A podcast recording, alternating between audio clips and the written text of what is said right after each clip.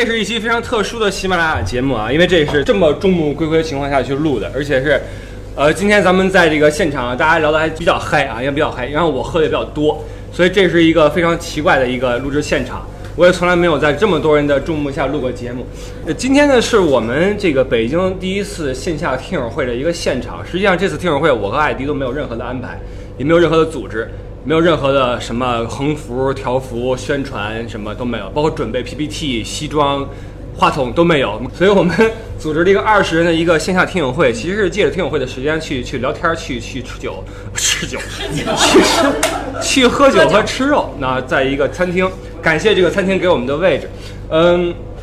然后我们的计划是借这个听友会的时间呢，去做一个专题节目，就是因为我们这儿有一个民间葡萄酒爱好者，阴天的酒是我们三车的一位朋友，今天穿的非常的靓丽，但可惜各位因为这是音频节目，各位看不到他的这个装束，非常的迷人啊，在我旁边坐着，然后那个，呃，我请他来和我一起来完成一期节目，就是我们关于红酒的一个一个粗浅的一个一个聊天儿啊，主要是想跟大家聊聊红酒这个话题，因为呃我们。不傻在欧洲，对吧？在欧洲玩的话，或者你想了解欧洲文化的话，红酒是一个不可或缺的一部分。所以我们今天，呃，请到我们来自三车的阴天的酒，呃，和我们一起来做一期节目，大家鼓掌。这这是一次真，这是第一次真实的掌声，真实的掌声，真实的掌声，因为过去都是我和艾迪两个人在营造这个气氛。然后，然后我现在喝的特别特别多，这是我这辈子喝的最多的一次，因为平时我从来不喝酒啊。呃，首先感谢莅临现场的各位朋友，因为有有这个认识的朋友，有不认识的但听了节目很久的朋友，也有一些从从天津、从武汉赶过来的朋友，呃，为此不惜现买高铁的票，然后然后莅临现场，让我非常的感动。然后今天在现场和很多朋友有一个交谈，虽然很简短，但是给了给了我很多的鼓励，就是。呃，虽然我和艾迪这个这个这个事情还要继续做下去，虽然虽然方向可能不是很明确，或者说我们在尝试的过程中，但是很多的朋友给我们一些建议和一些自己的体验，包括自己有在喜马拉雅开节目的一些朋友，然后让我觉得我们做这个事儿，就是不论结果如何，但是无论每一步都是有自己的意义的，所以我希望我和艾迪这个事情可以继续的做下去，然后做很久很久，这是我们的一个小愿望啊。然后这个酒过八巡，酒过十六巡之后，呃，在我这个已经。呃，不是微醺了，巨醺的状态下，我们录一期节目吧。我们现在开始我们关于红酒的这个这个话题，好吧？呃，一天的酒你等很久了，能不能先自我介绍一下？你是怎么样一个一个民间葡萄酒爱好者？呃，大家好，然后我是三车的阴天的酒。呃，其实你叫阴天的雨。对，这个名字还是拜不傻所赐，就直接给我变名了，变成阴天的酒了。因为你老说酒嘛。我们三车有很多人都很了解酒，但是你表现最突出，还可以吧？关键主要是爱喝，爱喝。其实你说文化也好，历史也好，葡萄品种也好，嗯，酒庄也好，嗯，归根到底它还是一个酒，还是供人们喝的。那酒的话也可以喝什么二锅头，喝伏特加，为什么你喝葡萄酒呢？喝完了就就挂了二锅头。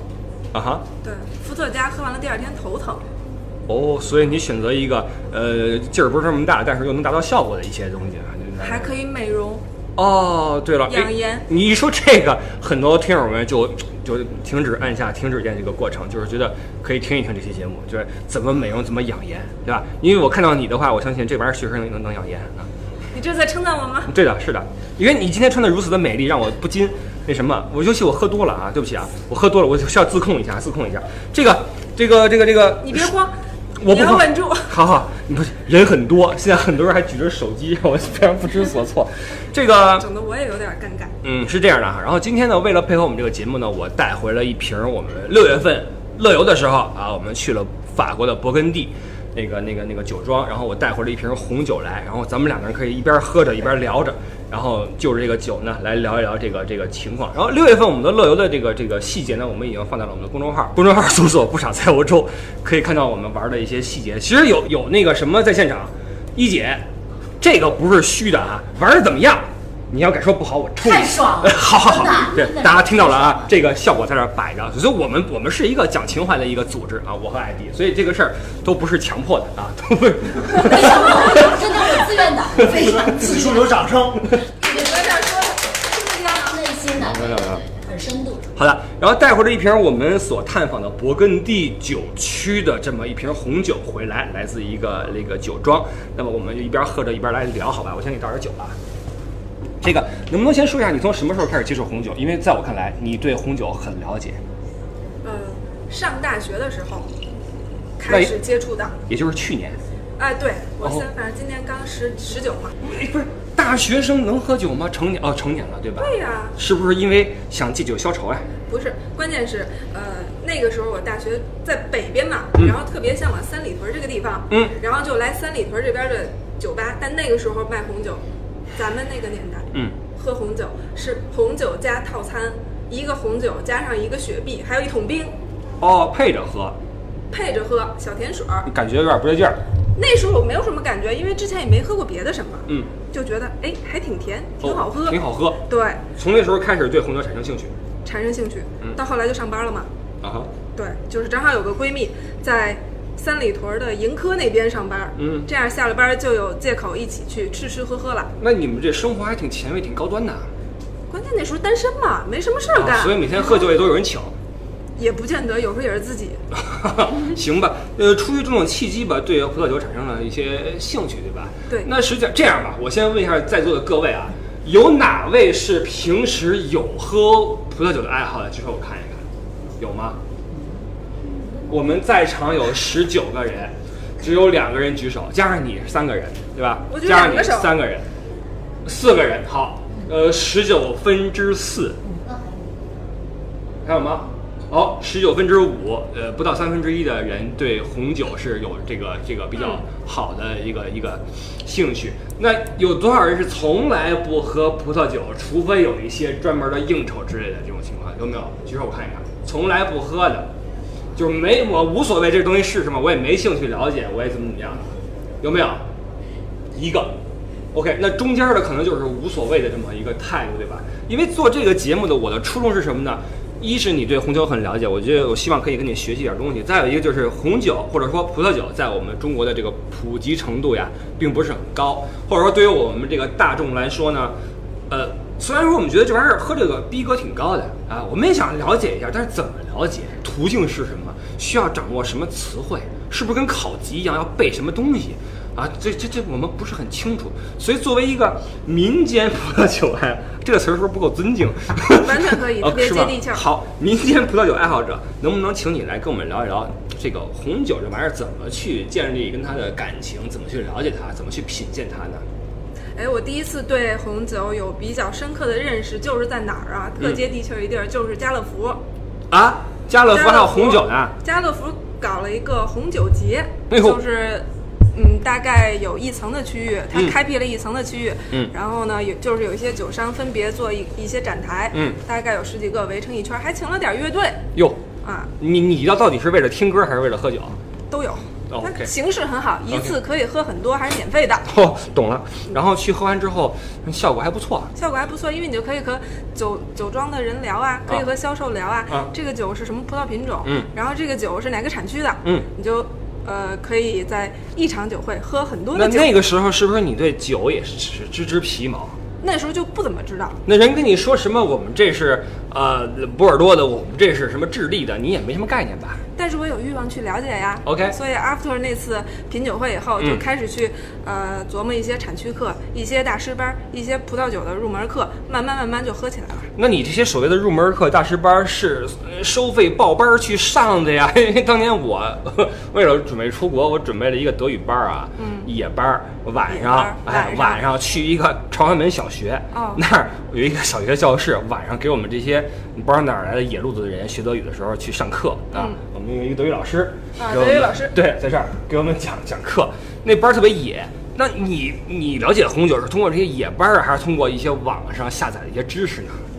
没有太去网上下载知识，主要是一些呃专业的机构，或者是做葡萄酒培训的，或者是一些比较呃有名的酒商，嗯，做的一些呃推广活动。嗯。嗯，不太会去网上下载，因为关键觉得这还是一个喝的东西，哦 一语道破天机。哦哦，对了，先先从免费的渠道了解一些信息。对。哦 OK，这这个，那我们这些对葡萄酒不是很熟的人，你觉得这玩意儿喝这玩意儿对我们有什么好处啊？有好处啊，啊。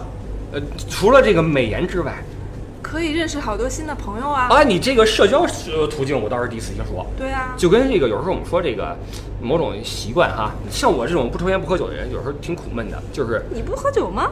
呃，不是我，来来干杯干杯干杯干杯干杯！不是，这是刚刚倒好的啊。哎呦，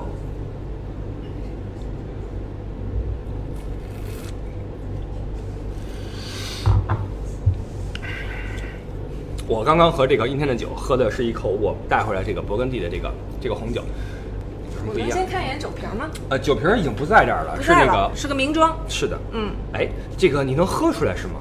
我没喝出来，我看见酒瓶了。不是你之前展示了好几款嘛，呃对的我就看上这款了。嗯，因为是个名庄你，觉得这味道怎么样呢？还不错，因为黑皮诺比较柔和啊，啊，精致，你看，很专业适合女生。专业词汇就出来了喝。因为我请你来是为什么呢？因为红酒这个这个世界啊，对于我们外人来说，有很多专业词汇我们所不了解的，什么酒体均衡，呃，什么呃有橡木桶的味道，有什么呃桂皮的味道。这个也有一点橡木桶，OK，有一点。好吧，你说的话我就随声附和一下。就是我觉得对于我们呃外人来说呀，不是很友好。就像一款这个我们不是呃很上手的游戏啊，我们玩的时候对新手很不友好，总是惨死，你知道吧？所以当我和你们这些葡萄酒爱好者喝酒的时候呀，我觉得很词穷，你知道吗？就我只能说好喝或不好喝，而你们却能说出这东西有什么味道。呃，这么说吧，你觉得像从我这个阶段到你这个阶段，如果苦心学习的话，需要多久呢？我觉得不是有一个说法叫一万小时吗？我去，就是你对这个东西特别想钻进去，嗯，就是一万个小时你就能成为专家。那你用了多少小时了？我因为白天还得上班，嗯只能利用业余的时间和周末，嗯去了解、去参加活动。嗯，那你给了我一个一个怎么说？一个鼓励，就是我们这些平时的白领上班族，利用业余时间也可以通过自己的学习来了解一些红酒的知识。完全可以啊！OK，这样吧，你能不能给我们讲一讲红酒怎么入门啊？可以请大家通过艾迪加我的微信，我会带着大家一起入门。你的微信号是我的微信号是点儿点儿点儿点儿点儿。加我们的听友群，三群就好了。对三车已经快满了。现在我们有八个听友车啊，这个八辆车已经基本都快满了。三车是非常高质的一辆车，大家抓紧机会啊，因为有一天的此处可以多说几句，哦三车特别高质，可以多说几句。我怕你们车满了。我们不怕。嗯不是，因为三车只有一个，三车只有一个。好吧我们话题回到红酒上来啊，嗯在最初了解红酒的时候，你做了什么样的努力呢？因为我不是红酒专业人士，所以我没有考 WSET，、这个我觉得可能就是大家不太清楚，就是它是一个葡萄酒烈酒等级考试，是说跟那个英语四级似的吗？类似吧。啊，嗯，二级是差不多五千，三级是差不多一万，然后四级可能更贵。我觉得那除了拍钱之外，还要付出更多的努力去学习，是吗？对呀、还要多喝，关键是要多喝。哦理论结合实践。哦，OK，那现在你是多少级了？我现在没有考级嘛，哦，民间高手。民间嗯，懂了，高手在民间，这话不错啊。这些钱可以用来去那个产区去多喝，哎，你说。挺对的，因为在我看来，因为我知道你前一阵儿去了好多产区去自己去品酒。对，去了法国、德国，嗯，刚接触红酒的时候，你接触什么样的概念呢？从什么时候开始的？怎么去去去了解的？呃，二零一二年吧，嗯六年前，嗯嗯，去参加一些入门的产区课，嗯新西兰的、澳大利亚的，嗯，呃呃，旧世界的也有也有，嗯。新旧世界都有。旧世界容我说一句啊，是不是啊那些殖民时期那些比较牛的国家，法国呀、德国呀、意大利呀，正解，而那些被殖民的，什么新西兰呐、意呃智利呀、什么澳大利亚呀、什么澳大利亚呃美国不对加拿大。南非，啊对，呃，加拿大基本不带玩儿，这些是新世界的一些对一些酒。没错。呃，除了新旧世界之外，还有什么其他的让我们这些新手能够迅速提升逼格的概念吗？给我们讲几个提升逼格的概念，啊。嗯，因为我们想速成，这儿这么多人听你这个东西，不是为了那什么启蒙，是为了速成。我们希望今晚回家之后就跟家里边人说，哥们儿懂酒了。我觉得可以这样，就是。当你喝一个酒的时候，嗯你也喝不出来它的好或者不好，嗯，你就可以简单的说这个酒适合配餐佐餐。哎，佐餐酒不是说都不是很好的酒吗？对呀、就当你不知道怎么去形容的时候啊 OK 你就简单的说，哎，这个酒特别适合佐餐，特别适合配餐就可以了，那到底是好还是不好呢？也说不出来。没有相对的好或者不好。哎，那你这个东西我有有兴趣了，就是嗯红酒怎么算好，怎么算不好呢？算好，怎么算不好？对呀只要你喜欢喝的就是好的。那岂不是没有一个固定的标准？其实真的没有，但有的有的人可能就是口感重，他平时爱吃辣的，嗯，他能喝白酒，嗯他就是喜欢喝一些酒体重的酒，嗯像赤霞珠、呃希拉这种。但有的人可能就是像女生，她比较爱吃清淡的食物，嗯，又又在意减肥，不太吃肉的，可能就喜欢喝一些酒体轻的，比如说梅洛。对，哎呀，你看我就知道这一点啊，容我卖弄一下。啥老师，对，因为这个平时呢也带一些游客呀去酒区啊、酒庄啊做探访。那作为一个对酒不是很了解的人呀，我也就知道那么几个词儿，我也不知道怎么去跟人聊一个酒是好还是不好。那听完你刚刚那那席话，我就放心了一些，就没有什么好和不好，适合自己就是最好的。我觉得是，那什么是最适合你的一款酒呢？嗯，就看个人喜好喽。嗯像我现在最喜欢的其实就是勃艮第，哦乐游也去过呀。对的我自己也去过。那据我所知，勃艮第主要产一些这个黑皮诺，那也就是说你对这个葡萄品种比较感兴趣。勃艮第最简单的就是葡萄品种，嗯，红的就是黑皮诺，白的就是霞多丽，对的，最不简单的就是它的产区。啊哈。嗯，你也应该我有所产区耳闻了所，因为这个产区实际上，为什么大家对红酒这个概念比较的晕菜啊？因为嗯产区太多，而且不同产区之间，它的评分标准呀，我就是我评级标准啊，包括年份呀，也有不同的说法就很讨厌了啊！就是对于我们这些外行来说比较的迷茫。那比如说我们拿勃艮第做例子，它的这些庄，这个我听说过这么一句话，就是最复杂的红酒世界就在勃艮第。没错，确实是因为它地块儿划分的很细，嗯可能是因为，呃，以前的这个继承法吧，嗯，就是这个庄主传给了下一个，嗯下一个又传给了自己儿子，所以越分越细，越分越越细，嗯以至于勃艮第有好多好多细碎的酒庄。对的，因为我们去的时候会发现，同一个山头割成几块田，对而不同的田就是属于不同酒庄，对不同酒庄产不同的酒，然后价格完全不一样。完全不一样。对的，最好的酒在坡中间，哦，是这么回事儿。嗯也就是说，并不是意味着相邻的庄它产的酒差不多质量不一样，跟种麦子不一样是吧葡萄种在了这个坡的哪里？啊。懂了，懂了。那这个怎么说？我们这些外行怎么去选一款酒呢？怎么去选一款适合自己的酒呢？因为我们要买之前是没法去尝的，对吧？我们只能看瓶儿。嗯，那瓶儿上面写的，比如说，你看这瓶儿写的是什么？你看酒标啊，酒标是一个对我们来说非常复杂的事情啊，酒标我们不懂。然后后边写一些什么什么白葡萄酒，这这些英文字儿我们也不认识。嗯然后法定产区，呃，二零几几年几几年，净含量七百五十毫升。嗯我除了知道红酒是七百五十毫升之外，我其他我什么都不知道。对的，嗯，有没有什么建议给我们这些生手买瓶买酒之前这个这个应该注意什么跟我聊啊，啊？怎么说？不是不知道买什么酒吗？就是先跟我聊啊。嗯，呃，但是说正经的，就是呃，如果要是去到一个超市或者专门卖葡萄酒的地方，那肯定就是找他的销售，嗯。去咨询一下，先把自己的需求说讲出来，自己的口口味，嗯，偏重的还是偏轻的讲出来，一般销售都会给你一些比较专业的建议了。嗯嗯嗯，其实吧，我我觉得我应该说的再明白一点，啊，就是，嗯，像我这人不是很懂酒啊，嗯嗯，你给我一些建议吧，就是怎么着能够让我迅速的进入红酒世界，并且成为一个像你一样的这个比较懂的一个人。多去参加酒会，多去呃产区游，嗯，酒会这玩意儿就有点社交功能了吧？对对。那像我这种宅男，不太愿意跟人说话的人，是不是比较困难？就是去那儿之后我，我我喝我自己的，是说去那儿必须说话吗？需要的呀，还是需要的呀。你想了解这个酒的特点，你肯定要跟这个这个庄主也好，还是嗯这个、这个这个酒庄的负责人也好、去聊。嗯，对实际上很多东西我觉得是回家之后自己去做功课的。嗯比如说他给你一个庄的名字，给你一个年份，你要自己去查一查它是怎么回事儿，对吧？现在的资讯也很发达，包括有很多呃红酒的专业的书籍，我有看到。实际上它说的挺枯燥的，因为在我看来啊，红酒的书我看过几本，就是它的大部分的主体内容都比较像，说的要么就是这个呃介绍一下产区。介绍一下红酒的成分，什么单宁之类的，怎么储藏，怎么去去去饮，包括是先闻一下啊，先尝一下，嘴里过一下，再咽下去啊，怎么？这个过程我觉得我们都不需要去再多的去去叙述，大家都知道。嗯。那那这个在看书之余，这个体验是不是一个非常重要的过程？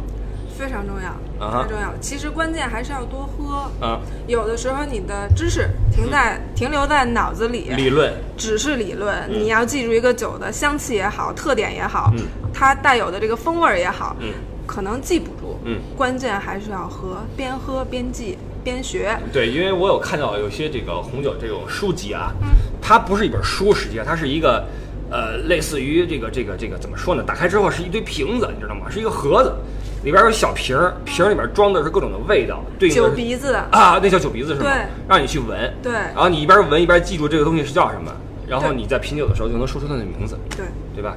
那也就是说，除了这些理论之外，理论我觉得我们都很容易去找到，有很多这种，包括网上下载的电子书都能找到哈。嗯红酒怎么品尝，怎么怎么，我们也背过一些，但是就会发现，当我们真的在喝一杯酒的时候，就就是没话说。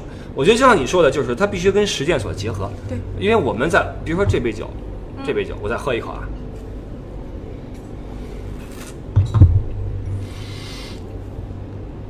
我觉得我都说不出什么来。你看我这个动作是不是很专业？是不是很专业？呃，先看颜色，我就差呃比划一下了，对吧？？比划一下。先看颜色，对，嗯，你觉得颜色怎么样？颜色就是黑皮诺的这种樱桃的颜色啊，红色的水果的颜色，哎，你看这个，大家注意这个词汇啊，这都是装逼利器。嗯，红色水果的颜色。对啊然后呢？对不起啊，有点不尊重你们这个。对你接着说，你接着说。继续继续，然后就是看完颜色以后，背景要是白色的纸，嗯一定要用白色的纸。我们现在没有，嗯我们可以拿个，呃，对，这种嗯先看一下，嗯一定要用白色的纸看，看它是红色水果还是黑色水果。那这个过程是不是更多的是欣赏，而不是鉴别？对，因为它各种颜色实际上并不对应它的品味的好坏，对吧？嗯，颜色是第一步，啊，对，第二步就是闻味儿，闻味儿对，摇一摇，啊，嗯，这样有有利于酒跟氧气的接触，嗯它的香气就会都出来。嗯，摇一摇，闻一闻，一定要把鼻子探进去，埋进去。对，埋进去，探进去。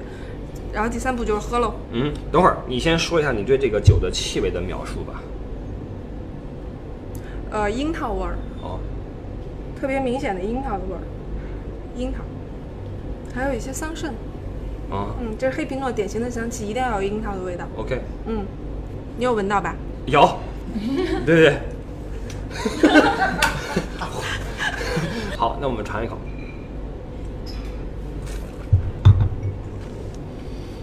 来来，给我们分析一下这个味道。就是喝的时候，嗯，拿酒漱口。啊，对，就是千万别一口直接咽下去了，嗯。这样的话酒就直接进到你嗓子里去了。嗯。拿酒漱口，这样它就充满了你的味蕾和口腔，嗯。你就能去更多的感受它的单宁，嗯。还有它的复杂度。嗯，对，那这个酒给你的这个漱口后的感觉是怎么样的呢？呃，酒体中度偏重，中度偏重，不是很重，就是酒体偏中度，这个酒体跟酒精量是划等号的吗？没有太多的关系，嗯那酒体是什么样一个概念呢？有一点关系，就是。给你的感觉是不是抓你的舌头啊？啊你吃一个特别辣的嗯水煮鱼的时候，嗯和你吃一个呃豆腐的时候是一样的吗？哦，不一样，不一样。对呀、它给你感觉抓舌头。OK，但是这个酒体的轻重跟品质有关系吗？不能说酒体轻的酒品质就不好，也不能说酒体重的酒品质就好。但是均衡肯定是好的。对，OK，这样代表它的结构做的很适中。啊哈，嗯那什么因素能够决定一款酒的酒体呢？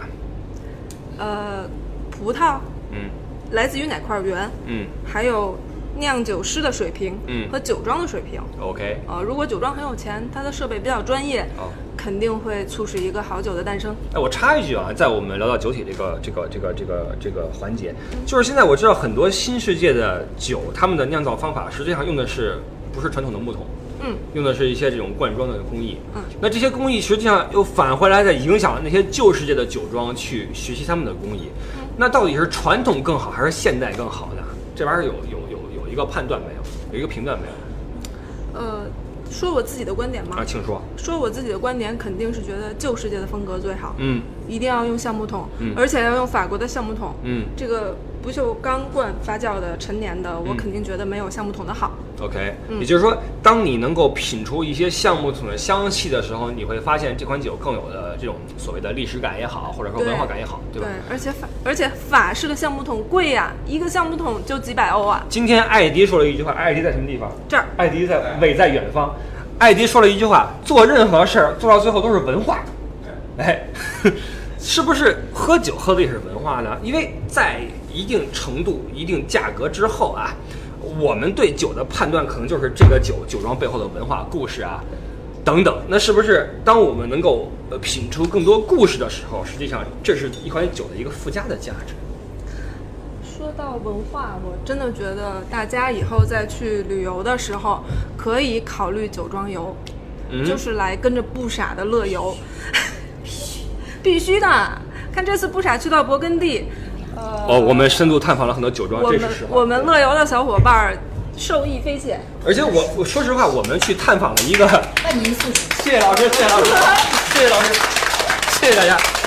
我们去探访了一个木桶的呃这个厂子，去哎深度探访了一下怎么去做木桶。哎这块儿艾迪是有更深的体会，因为当天早上起来啊，我们是在勃艮第做热气球。我起得很早，所以艾迪去做了一下这个木桶。哎这个因为我跟做了木桶对的，我们 不是不是这个做乘坐木桶，不是制作了木桶，制作木桶制作木桶。对，我们刚说到木桶这个这个概念啊，当天你做木桶的感受有没有什么好玩的东西跟我们分享一下？好玩的事儿就是就是这个木桶呢，确实是，呃，承继了好几百年的历史。首先，他们那个工厂就已经有几百年了，应该是从两百多年。然后他这个家里的老爷子、老爷子爸爸、爸爸都在做这个东西。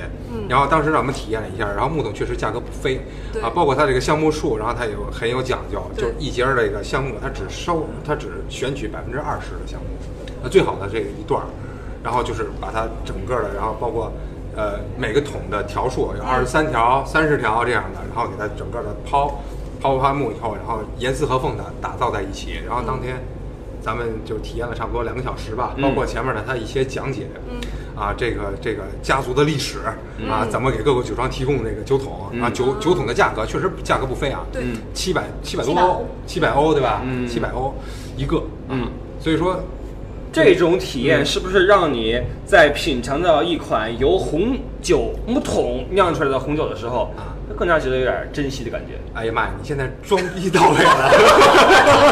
去 朋友们，听到这一幕以后，你要报把酒桶也带进去啊，已经到位了。不是，我的好奇的点是，当天你是不是也参与了木桶的制作？哎，对，是然后木桶成型了吗？成型了，不没完全成型，没只是就是就是呃木桶两头嘛，我的意思是，给你那块料最后废了没有？啊没有废。哦，那也就是说，在法国的勃艮第酒区，日后也会出现一款由你艾迪哎打造的木桶所酿出来的红酒。哎，是啊，这就有意思了。哎所以说你说那句话没错，嗯做到最后都是一个文化，嗯就是我们要品酒也好，或者吃什么呃好吃的也好，哎吃的品的是背后的一个故事，哎一个文化，对对吧？对所以这个是呃挺耐人寻味的一点。哎那么能不能就此去说，哎，旧世界的酒有更多的故事，比新世界来说？那肯定是啊，嗯因为葡萄酒起源就是在旧世界呀。嗯，嗯，然后旧世界的这些庄主啊，呃，可能是出于自己的发展吧也好，才把葡萄酒带到了像澳大利亚、新西兰、南非这些地方，都是一些殖民地嘛。嗯。嗯，那这个呃，实际上我据我所知，一些传统的旧世界的酿酒商啊，也在接受新世界带来的这些冲击，不论是新的技巧也好，还是新的销售方式也好。那么这个是一些呃红酒世界更深的话题了啊，我们先不聊。我们刚才说到了这个，你品这个酒，你说有木桶的味道，嗯对吧？那除了木桶味儿之外，你还说什么樱桃的味道？对，红樱桃，红樱桃。对那这个这样吧，因为我看过一些红酒的书籍啊，很多专业的术语，红樱桃的味道呀，什么橡木桶的味道呀，什么嗯桂花香啊等等呃，，这个好像没有。你有背过这些词儿吗？其实不用去背，就是你参加这种场合多了，自然而然的品多了就品出来了是吗就对，有所熏陶就记住了。哦，OK 嗯，都有固定的一些词汇去描述葡萄酒的香气，可能跟我们正常理解的像这个苹果的味儿啊、香蕉的味儿啊、不太一样。OK，那也就是说，品一款红酒的话，无论如何还是要从实践出发，多去品，多去理解，多喝吧？OK，那在我们拿酒漱口之后，还有没有其他的步骤？对于一口红酒来说，就是当你漱完口以后，你就能充分的感觉它在你嘴里的这个单宁啊、香气呀、嗯呃，包括这个葡萄酒给你自己的，你会有一个对它结构的认知。对的，对，呃，当酒下肚以后，你可以嘴再感受它三秒钟。嗯如果这个酒的单宁够强，结构做得够好，嗯你可以感受到它在你嘴里的回味儿。哦，回味儿越长，它在你嘴里边能停留的这个感觉越久，嗯时间越长，嗯代表它这酒做得越好。懂了有的比较寡淡的酒，可能就会停留三秒就没了，啊哈。你感觉不到任何东西了，就感觉口腔已经清了。OK，那这么说的话，确实是需要去横向的去比较，因为今天实际上我带了两款酒，一款是雷司令，一款是黑皮诺，这样的话实际上不利于横向的比较。雷司令在哪啊，？在在动着呢，动着，一会儿给您奉上啊啊。对，这个这样其实不利于横向去比较，因为我们一会儿喝白，一会儿喝红的，可能对对于这个这个这个这个记忆啊，嗯不是很方便。因为在我看来，品一款红酒或者说品红酒的话，最好的是我感觉啊，品一个品牌的不同年份，是吗？。嗯对，这叫垂直品鉴。哦，新学了一个词儿。你上升了。哦，我升华了是吧？我升华了升华了，好吧。那呃，聊这么些，我觉得这个这个这个这个基本上让我少了一些惶恐。就是说，作为一个红酒的呃葡萄酒的生手，我觉得跟人聊红酒的时候，我起码有底气了，因为你喜欢的不一定不一定代表就是好的。对，呃，我喜欢的话，我对我来说就是就是就是就是好的，对吧？但是就像你说的，一款红酒在嘴里面呢，很它停留的味道可能会少一些，或怎么样，嗯这个就需要横向的去去去去品鉴、去比较了，对吧？因为比如说你说这款红酒很寡淡，我说哇这玩意儿余音绕梁，不是回味无穷，对吧？那可能是我喝的酒少，我没有见识过好货，就露怯了，好吧？可以这么理解。这样这样，呃，我们刚才说了一下勃艮第这个产区啊，呃，因为葡萄酒世界，我们一说葡萄酒，难免会把它等同于红酒哈。我们今天就说就说红酒吧，不说白葡萄酒了，好吧？可以呃，法国的产区，你有哪些是你自己走过的吗？今年五月五月份走了波尔多，嗯这是红酒爱好者一定要去的一个地方，大家都知道，而且也是国人最接受的一个产区。哎，我问一下，那边的旅游产业怎么样？我没去过。波尔多我真的觉得比其他的城市更吸引我。嗯哼，啊！首先，波尔多这个城市，你之前也讲过，啊。这个这个这个英法百年战争哦。也讲过，嗯。波尔多这个城市以前就是阿基坦大区，对对对，就是阿基坦大区，当时是很繁华的，嗯。可能巴黎就一小块地方，但是波尔多占地面积很大、嗯很广的，嗯。所以它其实很繁荣，嗯。它有专业的这个葡萄酒博博物馆。嗯。是近几年刚建的，所以广大喜欢葡萄酒的酒友们完全可以去波尔多去参观那个葡萄酒博物馆。啊，嗯，这是一个地方，然后就去了这个勃艮第，嗯。完全是开车，嗯。然后去了勃艮第，勃艮第逛完了以后去了香槟，去了兰斯，哦。嗯，其实如果有更多的时间，可以再跑一跑罗纳河谷和卢尔河谷。啊，嗯。那也就是说，呃，你这次跑的是勃艮第跟波尔多，对吧？对，这样吧，我们最后一个小话题啊，小环节啊，嗯你横向的说一下这些不同的葡萄酒产区的区别是什么？因为人一说这款酒是波尔多的，我们一听如雷贯耳，对吧？你说罗纳河谷的，好像没听说过这个词儿，啊、对吧？那是否意味着这个产区的酒都比那个产区的酒好？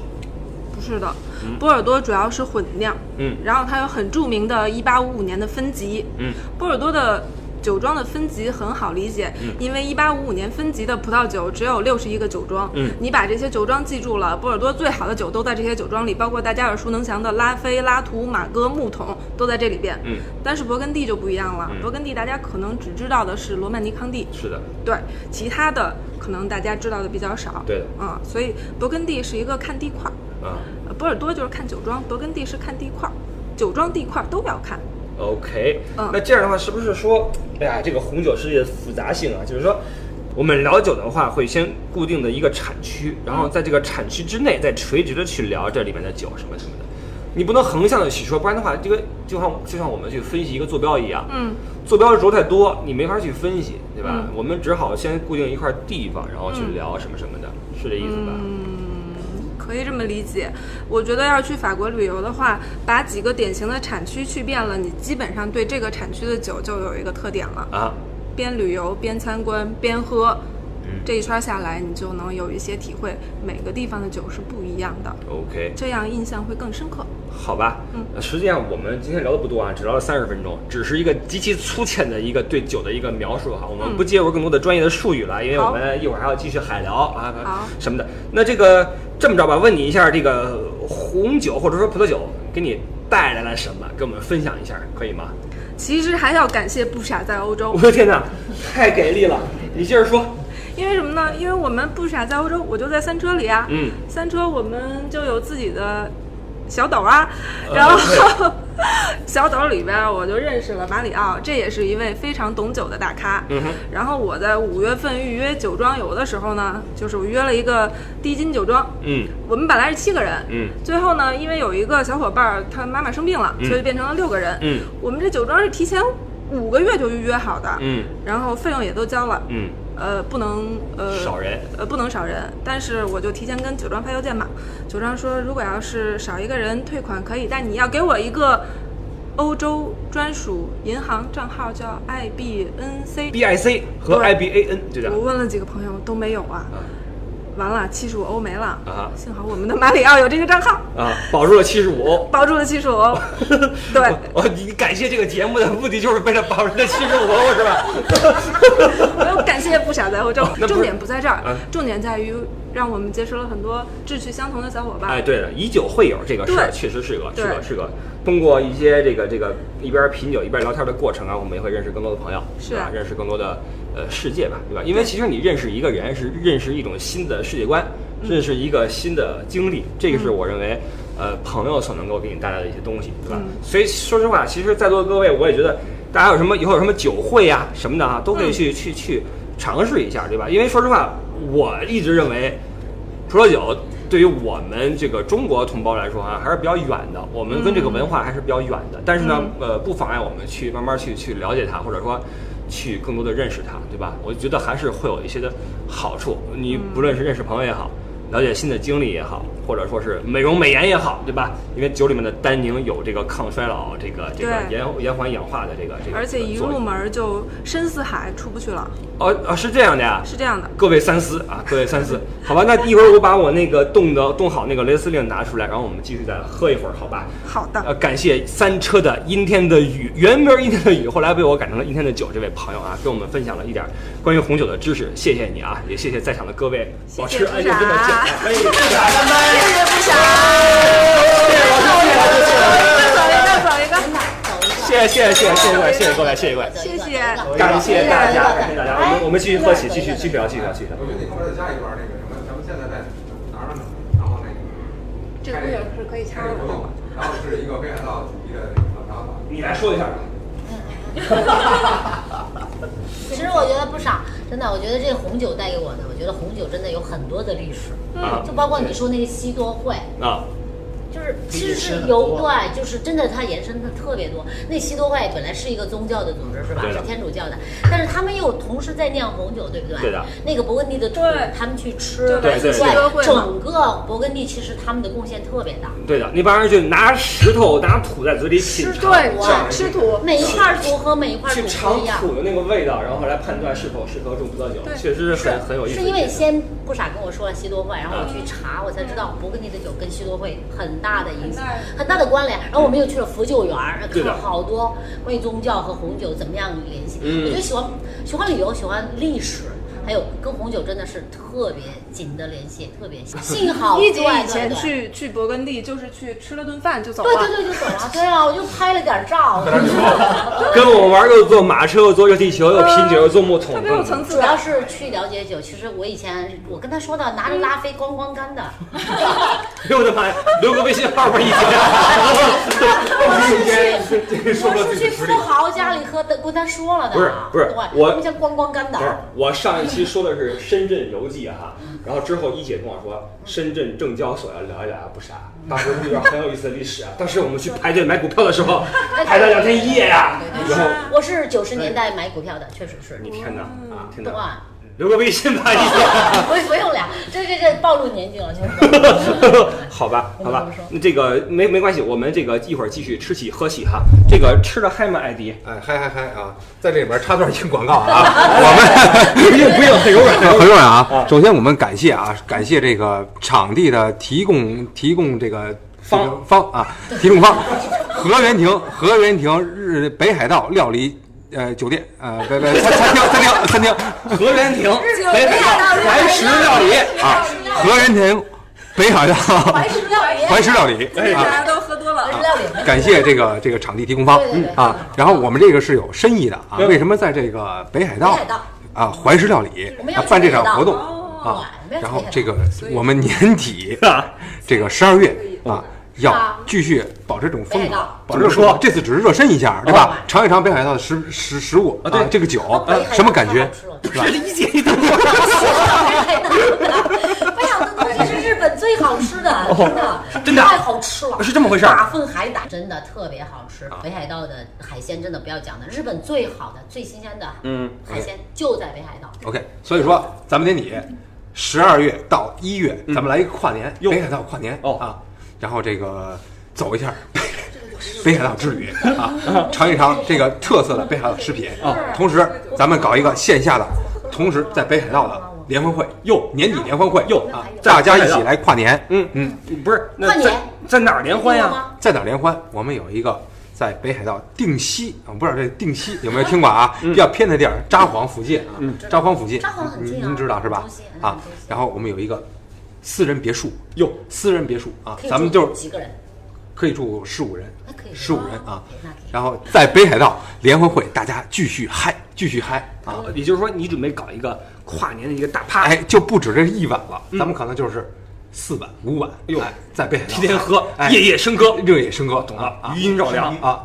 意思呢，就是说我们今年呢，这个这个不少在欧洲呀，嗯要有一个新的一个一个视野的一个一个动向。我们将把这个目光呀，投向世界的其他角落，哎啊，包括日本呀哎、亚洲啊，哎等等啊。所以今年的冬天，我们会组织一次这个这个在北海道的一次乐游，哎啊在北海道也好，东京也好，哎，我们大家一起滑滑雪、泡泡温泉，啊，哎对了吃吃美食。对了，啊，东京再走一走、逛一逛，哎最后一起回国。哎这是我们冬天安排的一个项目。OK 具体的这个这个这个行程啊，我们还没有推出。啊，随时关注公众号。哎，不傻在欧洲，哎，对哎呀，喝醉了。或者说加微信啊，e d d i e 零六幺五 c h u，哎，微信快满了啊，抓那个抓紧了抓紧机会啊！啊，好，这个是我们今天节目录制的现场，情况就要失控了。我们我们自己快好了，再问一个，呃，好，这里是伪文艺而真情话的歌，这里是伪文艺而真情话的个人谈话节目《不傻在欧洲》，我们每周日八点准时见面，大家再见，拜拜。我听完了，我听完了，我听完了。